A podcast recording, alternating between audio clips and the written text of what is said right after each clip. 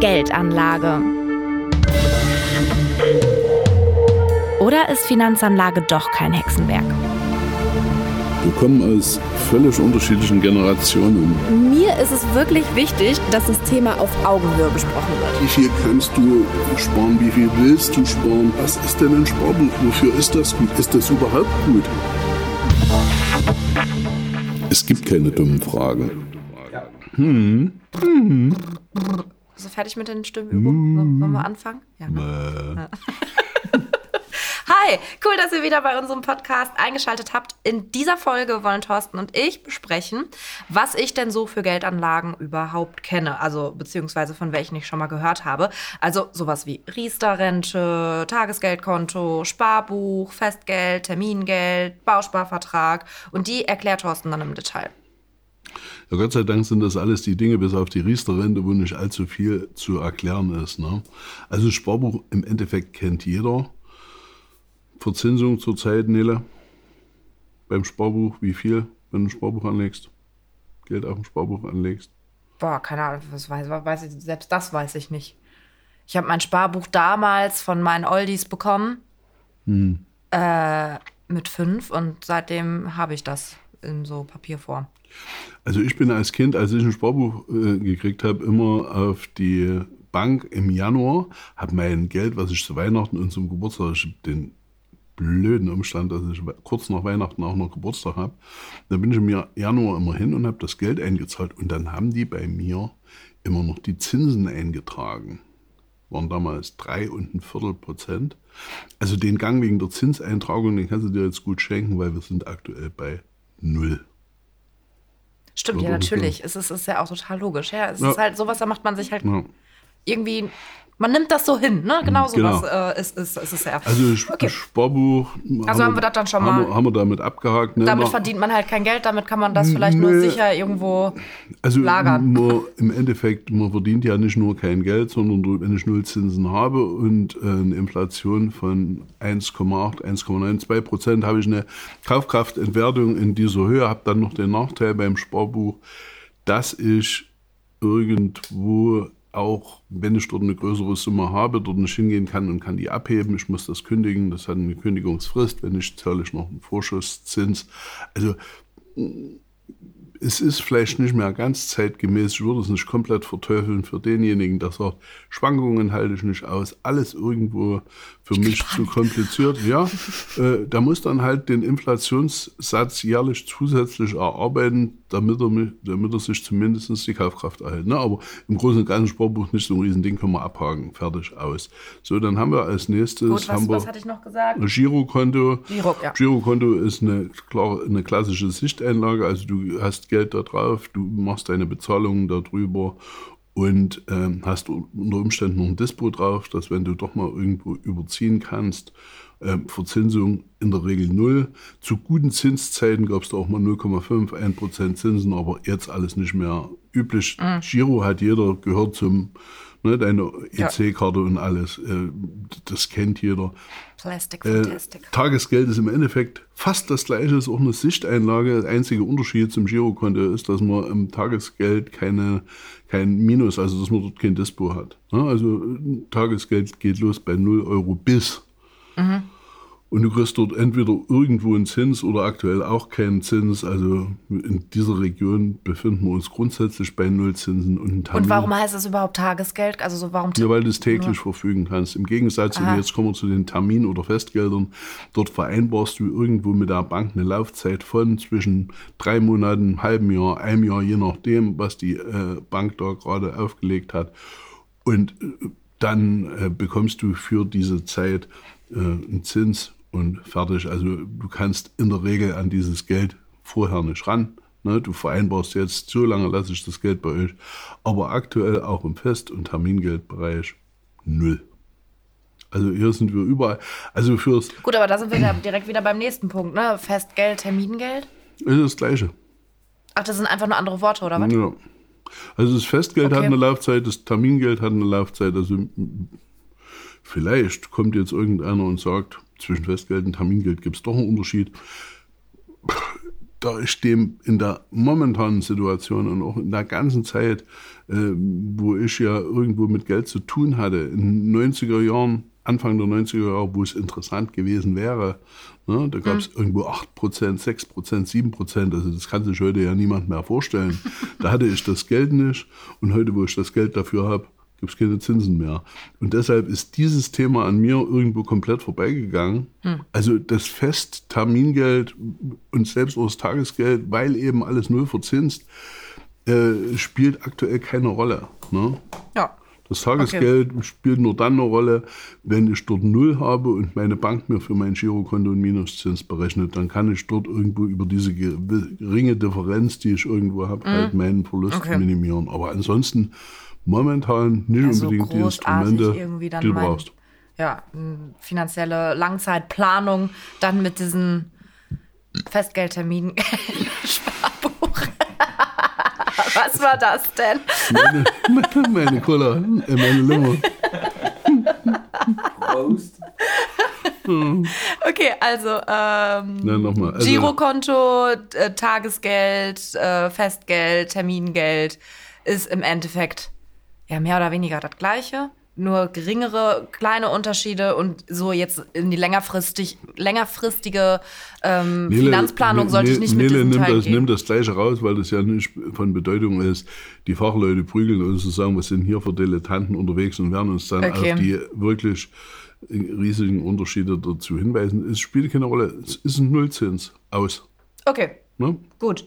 Dann ähm, was hatten wir noch gesagt? Doch, Bausparvertrag. Ba Bausparvertrag. Genau. Was weißt du zum Bausparvertrag? Wofür braucht man Bausparvertrag?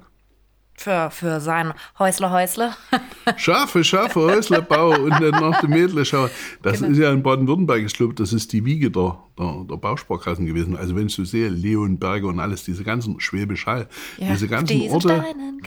Ja, da gab es ja in den 90er Jahren als Bausparverträge noch mehr. Also wieder eine Woche lang Ohrwurm davon, ja, ja, genau. Wie, äh, sing du mal?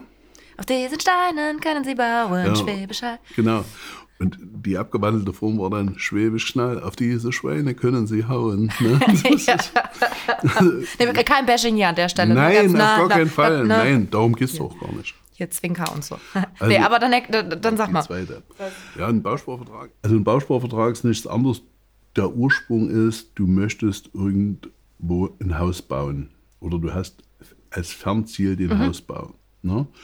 Und irgendwann, wenn das soweit ist, oder auch in deiner, und jetzt sind wir wieder bei der langfristigen Planung, ne, brauchst du ja wahrscheinlich ein Darlehen. Du wirst nicht das Geld dafür komplett haben.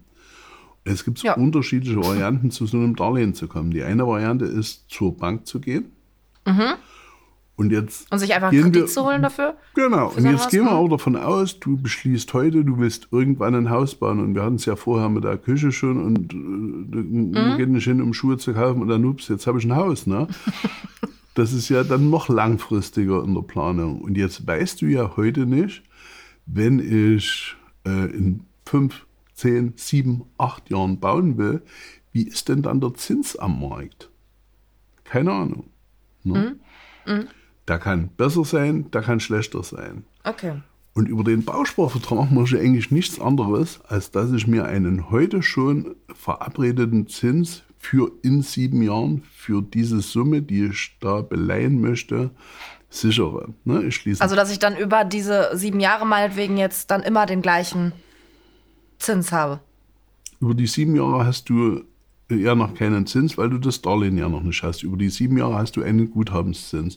Also du machst einen monatlichen Sparplan, mhm. wo du je nachdem, wie viel du äh, an Summe später mal brauchst für deinen Hausbau und wie lange du das brauchst. Ne? Also wenn du 100.000 Euro Darlehen von der Bausparkasse haben willst und in sieben Jahren bauen willst, dann musst du, wenn das ein wir müssen da auch nicht so ins Detail gehen, aber ich führe jetzt mal ein, in 40% Bausparvertrag hast, also wo ich 40% bespart haben muss, muss ich in den sieben Jahren 40.000 Euro eingebracht haben. Das heißt, ich muss 40.000 Euro durch 72, 84 Monatsraten, sieben Jahre, ne, das mhm, sind 84 mhm. Monatsraten teilen, dann den Zins, den ich als Guthabenszins bekomme, den kann ich noch mit einbeziehen.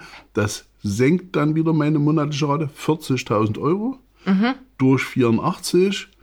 Ne, bin ich bei einer Summe von, ja, von rund 460 oder 70 Euro, habe ich jetzt überschlagen, Mhm. ja egal. So, und das kann ich noch mindern. Über diese sieben Jahre bekomme ich von der Bausparkasse einen garantierten Zins. So, und dann müsste ich eben 450 Euro zahlen. Dann weiß ich aber, wenn ich in sieben Jahren bauen will und dieses, dieser Bausparvertrag zuteilungsreif ist, man spricht dann von Zuteilungsreife, dass ich dann zu einem Zinssatz von 5%, das weiß ich heute schon, dieses Darlehen bekomme. Okay. Also das heißt, ich gehe vom Prinzip her eine gewisse Wette auf den Zins auch ein. Oder ich sichere mir ein gewisses Zinsniveau, weil ich glaube, der ist dann vielleicht höher oder niedriger. Man kann sich das heute nicht mehr vorstellen, aber in den 90er Jahren gab es äh, Bauzinsen in Höhe von 11 und 12 Prozent. Ne? Also wenn man heute ein Haus baut, irgendwo 1 Prozent, 1,2 Prozent, äh, völlig von der Laufzeit abhängig, aber und in solchen Hochzinsphasen hatten natürlich Bausparverträge auch nochmal eine gewisse Konjunktur. Aber Okay. immer wissend, dass ich mir diesen günstigen Darlehenszins über einen eben niedrigeren Guthabenszins erkauft habe. Okay, ja, also es ist ein Bausparvertrag ist dementsprechend einfach ein Konstrukt, wie ich an, an günstig an Darlehen komme, beziehungsweise einen Vertrag dann mit meiner Bausparkasse dann halt mache für, Ja. für mein Haus. Eben. Ja. Ja, okay. Ob eine Bausparfinanzierung sinnvoll oder nicht sinnvoll ist, ne, das möchte ich überhaupt nicht werden. Ich bin nicht der Riesenfan der Bausparkasse, aber es gibt mit Sicherheit viele, viele Dinge, die dagegen sprechen, aber es gibt mit Sicherheit auch das eine oder andere Argument, was dafür spricht. Und jetzt sind wir wieder bei dem Punkt. Ja, Individualität. Ne? ja, ja. Ich kann nicht sagen, ein Bausparvertrag ist grundsätzlich Mist oder der ist gut. Da muss zu dem passen, der ihn abschließt. Und so ist es mit jeder Geldanlage. Entschuldigung, jetzt habe ich gerade mein Sprudelwasser gemerkt. Hat man das gehört? okay. Ja gut, aber Bausparvertrag haben, ähm, haben wir ja dann quasi auch schon quasi abgehakt, ne? Also wie gesagt, Ähm, und sowas kann man ja dann immer im individuellen Gespräch kann man sowas ja, Ja. durchaus klären. Das ist ja nicht, das ist ja, äh, das ist es aller Ja, der eine möchte dann da halt die, vielleicht die Sicherheit haben und für den passt das dann irgendwie und möchte auf jeden Fall für das Haus dann das Geld äh, ausgeben. Vielleicht ist es aber ja dann auch cool, wenn man einfach Geld hat und sich das halt selber dann halt einteilen kann, weil man vielleicht nicht weiß, äh, wo man halt leben will. In 20 Jahren oder in 30 Jahren oder wie, gesagt, auch immer. das, Ne? das Für und Wider muss man individuell besprechen. Ja, das ist ja. einfach so. Dann hatten wir noch äh, den Begriff Riester-Rente Ja. am Anfang. Riester-Rente. Und das, ist- das ist ja zum Beispiel so ein absolut polarisierendes Thema. Ne? Also ich glaube, es gibt kaum irgendwo eine Geldanlage oder eine, eine geförderte zur Altersvorsorge, ein zur Altersvorsorge geschaffenes Instrument, das mehr Kritik einsammelt als die Riester-Rente. Okay. Ne, also viele sagen, also die braucht es überhaupt nicht. Viele sagen, die ähm, lohnt sich nicht. Die, das ist von der Geldanlage her oder von der, vom, vom ganzen Konstrukt her schon eine völlige Fehlkonstruktion. Man muss dann erstmal dazu wissen, warum ist denn Riester geschaffen worden? Man hat irgendwann eine Rentenreform der gesetzlichen Rente gemacht, hat Ausbildungszeiten, Erziehungszeiten und dergleichen neu bewertet und dadurch ist eine zusätzliche Rentenlücke entstanden. Und um die zu füllen, das war der Ursprungsgedanke von Riester, ist man hergegangen und hat gesagt, okay, wenn du für dein Alter zusätzlich sparst, dann fördern wir das mit einer Summe für dich, für deine kindergeldberechtigten Kinder, bekommst du einen Zuschlag. Voraussetzung, den Zuschlag in voller Höhe zu bekommen, ist, dass du 4% deines Jahresbruttoeinkommens maximal 2100 Euro pro Jahr in einem Riester-Vertrag anlegst. Und dann fördern wir das. Und wenn du noch einen entsprechend hohen Steuersatz hast, dann bieten wir dir sogar noch die sogenannte günstiger Prüfung an. Dann kannst du diese 2100 Euro bei deiner Einkommenssteuererklärung mit abgeben. Dann wird das ausgerechnet und wenn du einen Steuersatz von 30 Prozent hast, hast weder Kind noch Kegel, sondern bekommst nur deine Eigenförderung von roundabout 150 Euro. Dann hättest du in dem Moment noch eine Förderung über eine Steuerrückzahlung. Machen wir ein ganz einfaches Beispiel. 2100 Euro ist der Höchstsatz, 150 Euro ziehen wir ab, bist du bei 1950. Das mhm. müsstest du in monatlichen Raten sparen, also 1950 durch 12. Und diese 1950 Euro gibst du bei der Einkommenssteuererklärung mit an. Okay. Jetzt hast du einen Steuersatz von 30 Prozent. 30 mal 1950 ist 585 Euro. 150 Euro hast du, hast du Förderung vom Staat mhm. bekommen, kriegst du 435 Euro äh, über die Einkommenssteuererklärung, über den Jahreslohnsteuerausgleich bekommst du dann wieder. Mhm. Riestern kannst du nur als Angestellter oder als Beamter, als Selbstständiger kannst du es nicht, es sei denn in einem Anhängselvertrag eines äh, angestellten Ehepartners. Und du hältst das aber, okay, wenn das aber ein Plus bedeutet, äh, dann ist es doch aber grundsätzlich erstmal ja cool, oder nicht? Ja, ich bin ja auch nicht der, der sagt, dass das grundsätzlich Mist ist.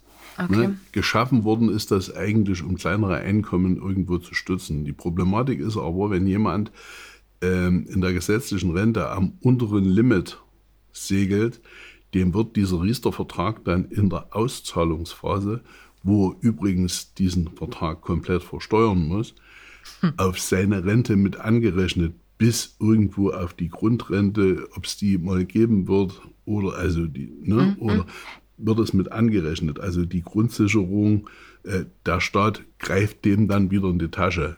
Der Riester-Vertrag müsste gerade für die kleinen Einkommen, müsste der grundsätzlich nicht auf die Altersvorsorge angerechnet werden.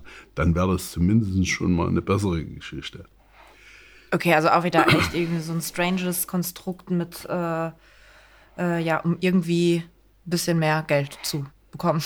um diese Lücke halt zu füllen, wie du schon gesagt hast. Ne? Ja, grundsätzlich, wie gesagt, der Gedanke, der dahinter steht, der ist richtig und wichtig. Nur, äh, wir sind halt nicht dazu in der Lage, das so umzustellen. Das ist immer wieder in der Diskussion gewesen, dass eben der Riester-Vertrag auf die Grundrente nicht mit angerechnet wurde. Und dann würde das die Geschichte fairer machen, weil im Gegenzug dazu der, der richtig viel Geld verdient als Angestellter, ne, mhm. der kann ja auch riestern. Der hat meinetwegen ein Jahreseinkommen von 100.000 Euro, müsste vier, könnte 4.000 Euro, aber kriegt nur 2.100 gefördert. Seine Frau verdient meinetwegen auch noch so viel oder er ist alleine, er hat einen Steuersatz von 35, 36, 37 Prozent, das spielt doch gar keine Rolle. Der kriegt irgendwo eine Förderung von 700 Euro über die günstiger Prüfung Ne? Mhm. Und den kostet dann eine 2100 Euro Geldanlage unterm Strich irgendwo um die 3300, 1400 Euro.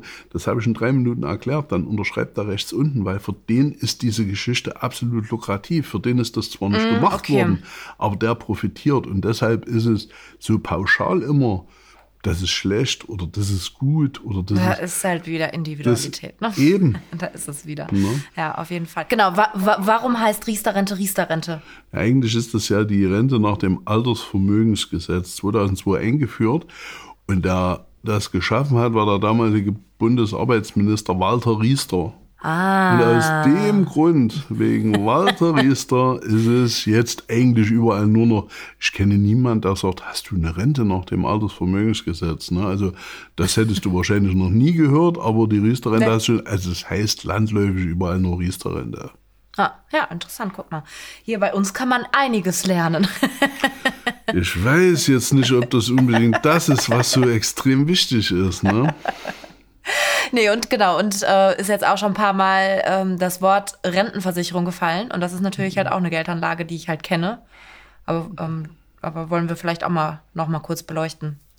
Ja, die Rentenversicherung gibt es ja, und wir reden jetzt mal nicht von der gesetzlichen Rentenversicherung, aber wenn du dazu, vielleicht können wir die auch mal ganz kurz noch abreißen, dann hätten wir das auch aus den Füßen. Ja, würde ich ne? sagen, machen das komplett. Also fangen wir an. Gesetzliche Rente ist irgendwann um 1800 und Schlag mich tot, irgendwo um die 70 vom, vom Bismarck eingeführt worden und ist ein sogenannter Generationenvertrag. Also wenn irgendjemand mal zu dir sagt, also der hat ja gar nicht in den Topf eingezahlt und will nur rausnehmen, ne? hatten wir bei der Asylantenproblematik, äh, es gab mal Zeiten, da hat, glaube ich, die, die, die Reserven der äh, gesetzlichen Rentenversicherung waren nicht mehr ein Tag und die waren, glaube ich, gab sogar Zeiten, wo die im Minus waren. Also das ist ein Topf, wo welche einbezahlen, nämlich die Arbeitenden und aus diesem Topf werden die äh, Rentner dann mit ihrer Rente finanziert. Mhm. Also das ist ja. kein irgendwo Vermögen, also dass überhaupt keine Kapitaldeckung da ist, ist ein Einzahlen und Rausnehmen. Dort gibt es keine ja. Reserven. Ne? Und als der Bismarck das eingeführt hat, war das auch relativ sinnvoll, weil da haben, glaube ich, fünf oder sechs Arbeitnehmer einen Rentner ernährt. Das lag daran, dass der deutsche Lebensbaum, hast du vom Also fünf Personen auf eine Person. Genau. Also fünf Arbeiter haben einen Rentner finanziert. Aha, okay. Vielleicht waren es sogar mehr, ich kann es nicht genau ja, ja. sagen, aber okay. das ist egal. Das, äh, Fürs Bild ist es egal. Ja, genau. Und das lag eigentlich daran, dass der Lebensbaum, also der deutsche Lebensbaum, äh, noch relativ gesund war. Jetzt weiß ich nicht, ob du davon schon was gehört hast. Wenn du jetzt jede Altersklasse ne, von Geburt an, also der Nulljährige, Einjährige, Zweijährige, wenn du das immer in Linien übereinander legst, wie viel es von Einjährigen an Zweijährigen und Dreijährigen mhm. gibt. Ja, genau. Dann hat das irgendwo früher das Bild einer Tanne ergeben. Ne? Es gab viel, viel Junge und nach oben wurde das extrem ausgedünnt. Also du hattest richtig das Bild, wie wenn du dir einen Tannenbaum vorstellst. Mhm. Und heute haben wir ja die Situation, dass die Leute immer älter viel, werden durch viel, medizinischen ja. Fortschritt. Ne? Wir viel haben, mehr alte Menschen. Wir ja. haben viel zu wenig Junge. Ne? Also mhm. die Deutschen reproduzieren sich ja eigentlich nicht so, wie es Leute. sein sollte. aber egal, das führt aber dazu, dass der Baum kopflastig wird und wir jetzt kurz davor sind, äh, dass wir eins zu eins haben. Also dass ein Arbeitnehmer einen Rentner finanziert. Das mhm. führt natürlich dazu, dass äh, die Renten real gesehen nicht mehr mit äh, den Einkommen so mitsteigen können. Mhm. Ne? Ja. Also man wird sich langfristig dort irgendwo ein Modell einfallen lassen müssen, was man dagegen tut. Und um diese, um diese, um dieses Missverhältnis irgendwo auszugleichen, gibt es und das seit vielen, vielen Jahren Lebens- und Rentenversicherung, also Kapital, Lebens- und Rentenversicherung. Mhm. Ne? Kapital kommt da eigentlich gar nicht von Kapital, aber das ist eine Also das heißt, die gesetzliche Rentenversicherung, ähm, also ganz kurz, äh, um das zusammenzufassen, äh, macht halt irgendwie schon Sinn, aber nicht in der Gesellschaft jetzt gerade im Prinzip, oder? Äh, ob die gesetzliche Rentenversicherung Sinn oder keinen Sinn macht, ist ja erstmal irrelevant, weil du ja nichts dagegen tun kannst, es sei denn, du bist aktuell noch selbstständig. Aber auch da gibt es ja Überlegungen, die Selbstständigen in die gesetzliche Rente mit einzubeziehen. Das ist zwar noch nicht in dem Topf, wo es kocht. Ja, das ist aber dann ja für mich dann interessant so. Also so, oder nicht? Weil ja, das könnte dich irgendwann, das könnte dich irgendwann erreichen, dass du auch Zwangsmitglied in der gesetzlichen Rentenversicherung ist. Also ich denke, dem würden wir sich nicht mehr lange, dem würden wir nicht mehr lange entgehen können. Ja. Aber das ist wieder, das müsste man ja eine Kristallkugel haben. Ne? Ja, ja, okay. Stand ist, musst du das noch nicht. Genau, das, das ist eigentlich ja dann, ja. also finde ich eigentlich cool, weil wenn das Konzept nicht aufgeht, was soll ich dann in eine Rentenversicherung halt einzahlen, ne? Ist so. zwar eigentlich blöd im Gedanken der Solidargemeinschaft, ne? Ja, Selbstständige aber, haben im Moment haben es auch so schon schwer genug, würde ich aber, mal behaupten. Ja, aber vielleicht könnte man ja eventuell auch mal nachdenken, dass dieses System, was ja unter völlig anderen demografischen, also Bevölkerungsentwicklungsdingen mhm. geschaffen worden ist, nicht ein bisschen reformbedürftig wäre. Und vielleicht sollte man irgendwo eine Kapitaldeckelung mit einführen. In Norwegen zum Beispiel gibt es einen riesengroßen Staatsfonds, ob da jetzt nur zwingend zur Rente mit eingesetzt wird. Das ganze Finanzsystem in Norwegen ist anders aufgebaut als in Deutschland. Ja.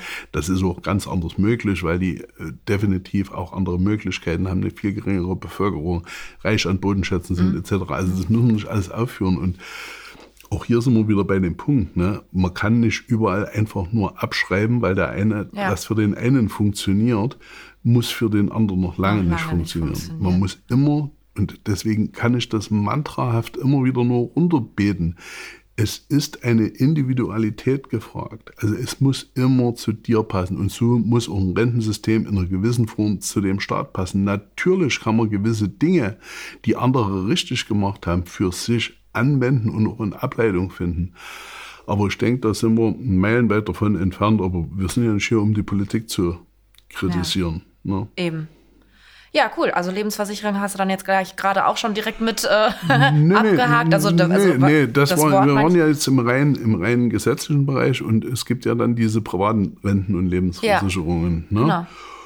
Und ähm, das sind ja Geldanlagen gewesen, die bis 2004 steuerlich begünstigt waren, weil der Staat gesagt hat, wenn du für dein Alter vorsorgst und das in Form einer Versicherung machst, sei es Lebens- oder Rentenversicherung mit einer Mindestlaufzeit von zwölf Jahren, dann ist das Produkt in seiner Auszahlung, also zum Ablauftermin, komplett steuerfrei.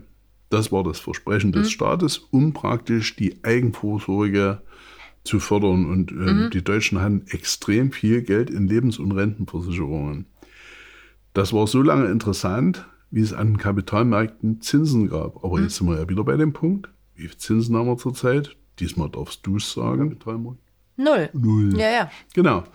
Und mit Null Zinsen kann ich halt äh, eine, keine Geldanlage betreiben, wo ich gewisse Sicherheiten bieten kann. Ne? Also so eine Rentenversicherung, es hieß immer, deutsche Lebensversicherer können nicht pleite gehen und, und, und.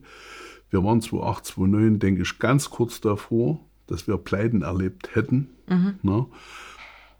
Das würde jetzt auch zu weit führen, aber 2005 ist dieses Steuerprivileg gefallen. So, das heißt, es hieß dann, und die Versicherer werden aufschreien, wenn ich das jetzt so sage, es hieß dann, wenn ich unter den Voraussetzungen, dass ich bis zum 60. Lebensjahr oder zum Renteneintritt äh, spare und das auch alles durchhalte, dann werde ich nach dem Halbeinkünfteverfahren besteuert. Das heißt, es wird praktisch der Ertrag genommen, wird halbiert und den versteuere ich nur. Okay. Und die haben dann Taschenrechner, das ist teilweise so abstrus, da kommen Summen raus, aber auch hier muss ich sagen, in 30 Jahren, die ich äh, bei dieser Geschichte dabei bin. Ich habe 1990 für mich die erste Lebensversicherung abgeschlossen und die habe ich 2017 ausbezahlt bekommen. Also dann war die auch abgelaufen. Ne? Okay. Und da ich die ja bei mir fast selber gekauft habe, ich hatte von der Versicherungsgesellschaft auch einen Zins- oder Überschussrechner, hieß das. Ich habe vor kurzem mal das in der Hand gehabt weil ich da jetzt gerade mal so wieder Akten geschreddert habe. Und da habe ich festgestellt, dass die Ablaufleistung aber ganz deutlich unter dem lag, was die mir damals versprochen haben. Okay, krass. Geschuldet auch der niedrigen Zinsen seit vielen Jahren schon. Aber und, und der, der Wegfall des Steuerprivilegs in Verbindung mit diesen niedrigen Zinsen hat das Produkt völlig unattraktiv gemacht. Nun ist ja ein Versicherer auch irgendjemand, der sich dann was Neues einfallen lassen muss. Und dann gab es halt fondgebundene Versicherungen oder irgendwelche mhm. Versicherungen, die ähm, in Verbindung mit den Kapitalmärkten standen. Also auch da gibt es die unterschiedlichsten Modelle, Garantiemodelle und, und, und das würde viel, viel zu weit führen. Mhm. Für mich hat die größte Bedeutung dieses Produkt Lebens- oder Rentenversicherung, und das würde ich auch in einem Atemzug nennen, weil eigentlich eine Lebensversicherung nichts anderes ist als eine Rentenversicherung mit einem mhm. Risikobaustein obendrauf, wo ich das Leben nochmal absichere für den Fall, dass derjenige stirbt. Ne? Mhm. Ansonsten ist das von der Anlagestrategie her kein Unterschied. Das ist ein relativ gleiches Produkt. Und im Bereich einer betrieblichen Altersvorsorge, das ist auch ein staatlich gefördertes Instrument. Das ist eigentlich das einzige, wo aus meiner Sicht die Lebensversicherung in der Breite noch eine Bedeutung hat. Aber auch hier sind wir wieder auf dem Punkt, wo man sagen muss, man kann nicht immer sagen, dann alles andere ist Mist. Es würde den einen oder anderen geben, der vor anderen Anlageformen zurückschreckt, dem man auch sagt, pass auf, du hast den und den Nachteil, aber du hast auch den und den Vorteil. Ein Vorteil von so einem Versicherungsvertrag ist ein gewisser Sparzwang. Na, da könnte man sagen, pff, Sparzwang, warum ist das wichtig? Weil man mit einem gewissen Sparzwang und Druck einfach besser durchhält. Mhm. Und, manche ja, brauchen, und manche brauchen diesen Zwang. und das Fall. sollte man definitiv nicht unterschätzen. Für mich wären das keine Dinge, die ich großartig in die Waagschale werfen würde. Mhm. Nichtsdestotrotz muss man hergehen und muss mit demjenigen, der über seinen Kapitalaufbau nachdenkt, sowas mit ins Kalkül ziehen und muss gucken, ob das für den interessant wäre. Aus meiner Sicht nicht. empfehlen würde ich es ihm nicht. Aber wenn er mir erklären kann, warum das für ihn das beste Produkt ist oder für sie, ne, mhm. das spielt ja keine Rolle, dann äh, muss man darüber reden. Mhm.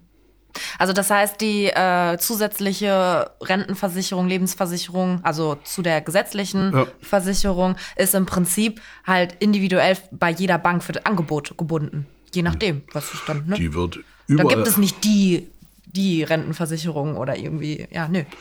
Nee, wir haben in Deutschland, ich weiß nicht, wie viele Versicherungsgesellschaften, die die Lebensversicherungen vertreiben. Jeder, jeder, ja, ja. ja, das sind aber schon, schon deutlich weniger geworden. Einige haben sich auch aus dem Markt zurückgezogen.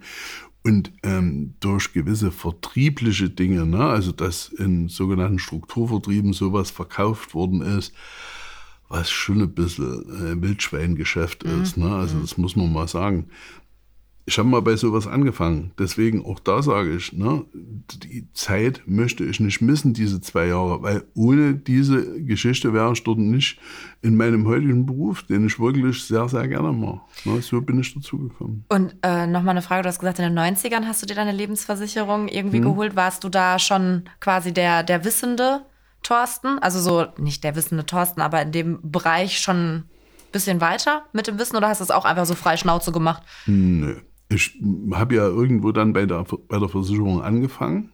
Ne? Und die konnten natürlich schon das hohe Lied auf, den, auf so einen Lebensversicherungsvertrag äh, singen. Und die Problematik der Nein, als du das abgeschlossen hast, meine ich. Ja, ja. Als du den Vertrag abgeschlossen okay. Also ich habe zu dem Zeitpunkt zumindest daran geglaubt, dass wir in Deutschland ein demografisches Problem haben, dass immer weniger Junge immer mehr Alte ernähren mhm. müssen. Mhm. Ne? Wir hatten damals einen Bundesarbeitsminister, der ist leider vor kurzem gestorben, so eigentlich ein ganz sympathischer Kerl, der Norbert Blüm.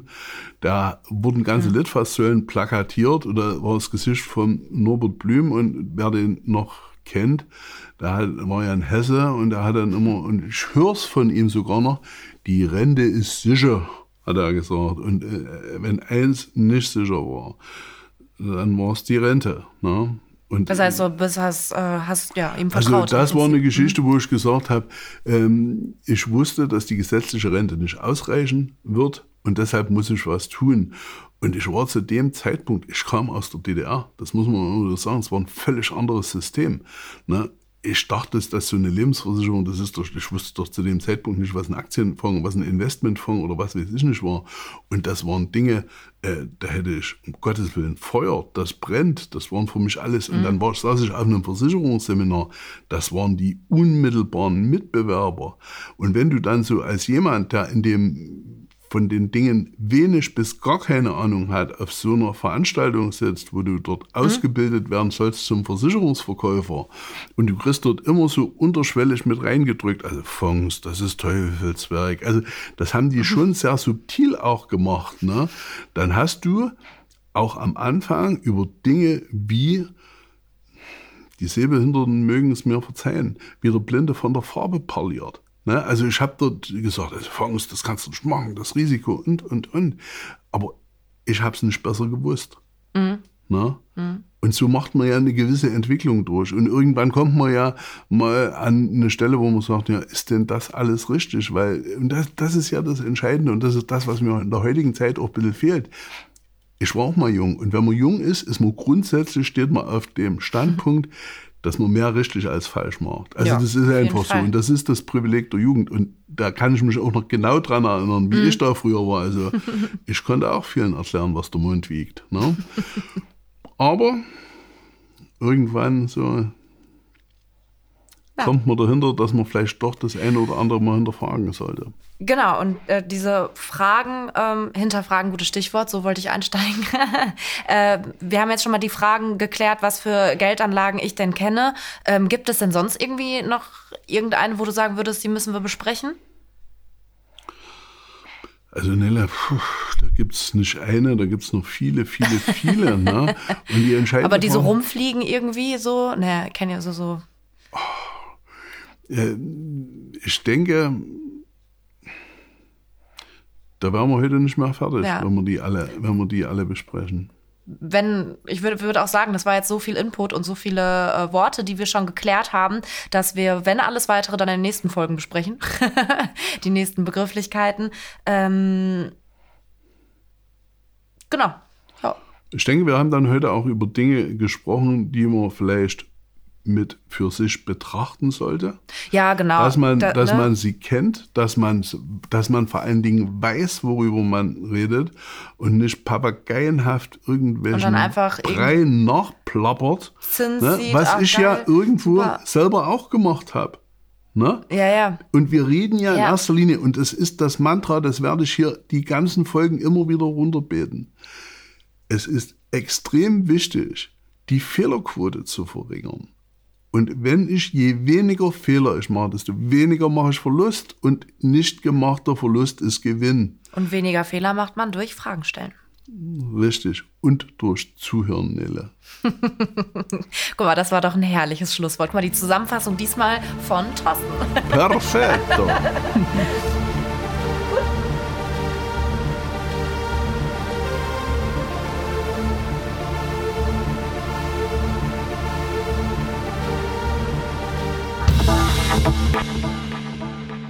in dieser Veröffentlichung getätigten Aussagen beruhen auf der individuellen Meinung und der Erfahrung der hier handelnden Personen. Sie stellen keine Anlageberatung dar.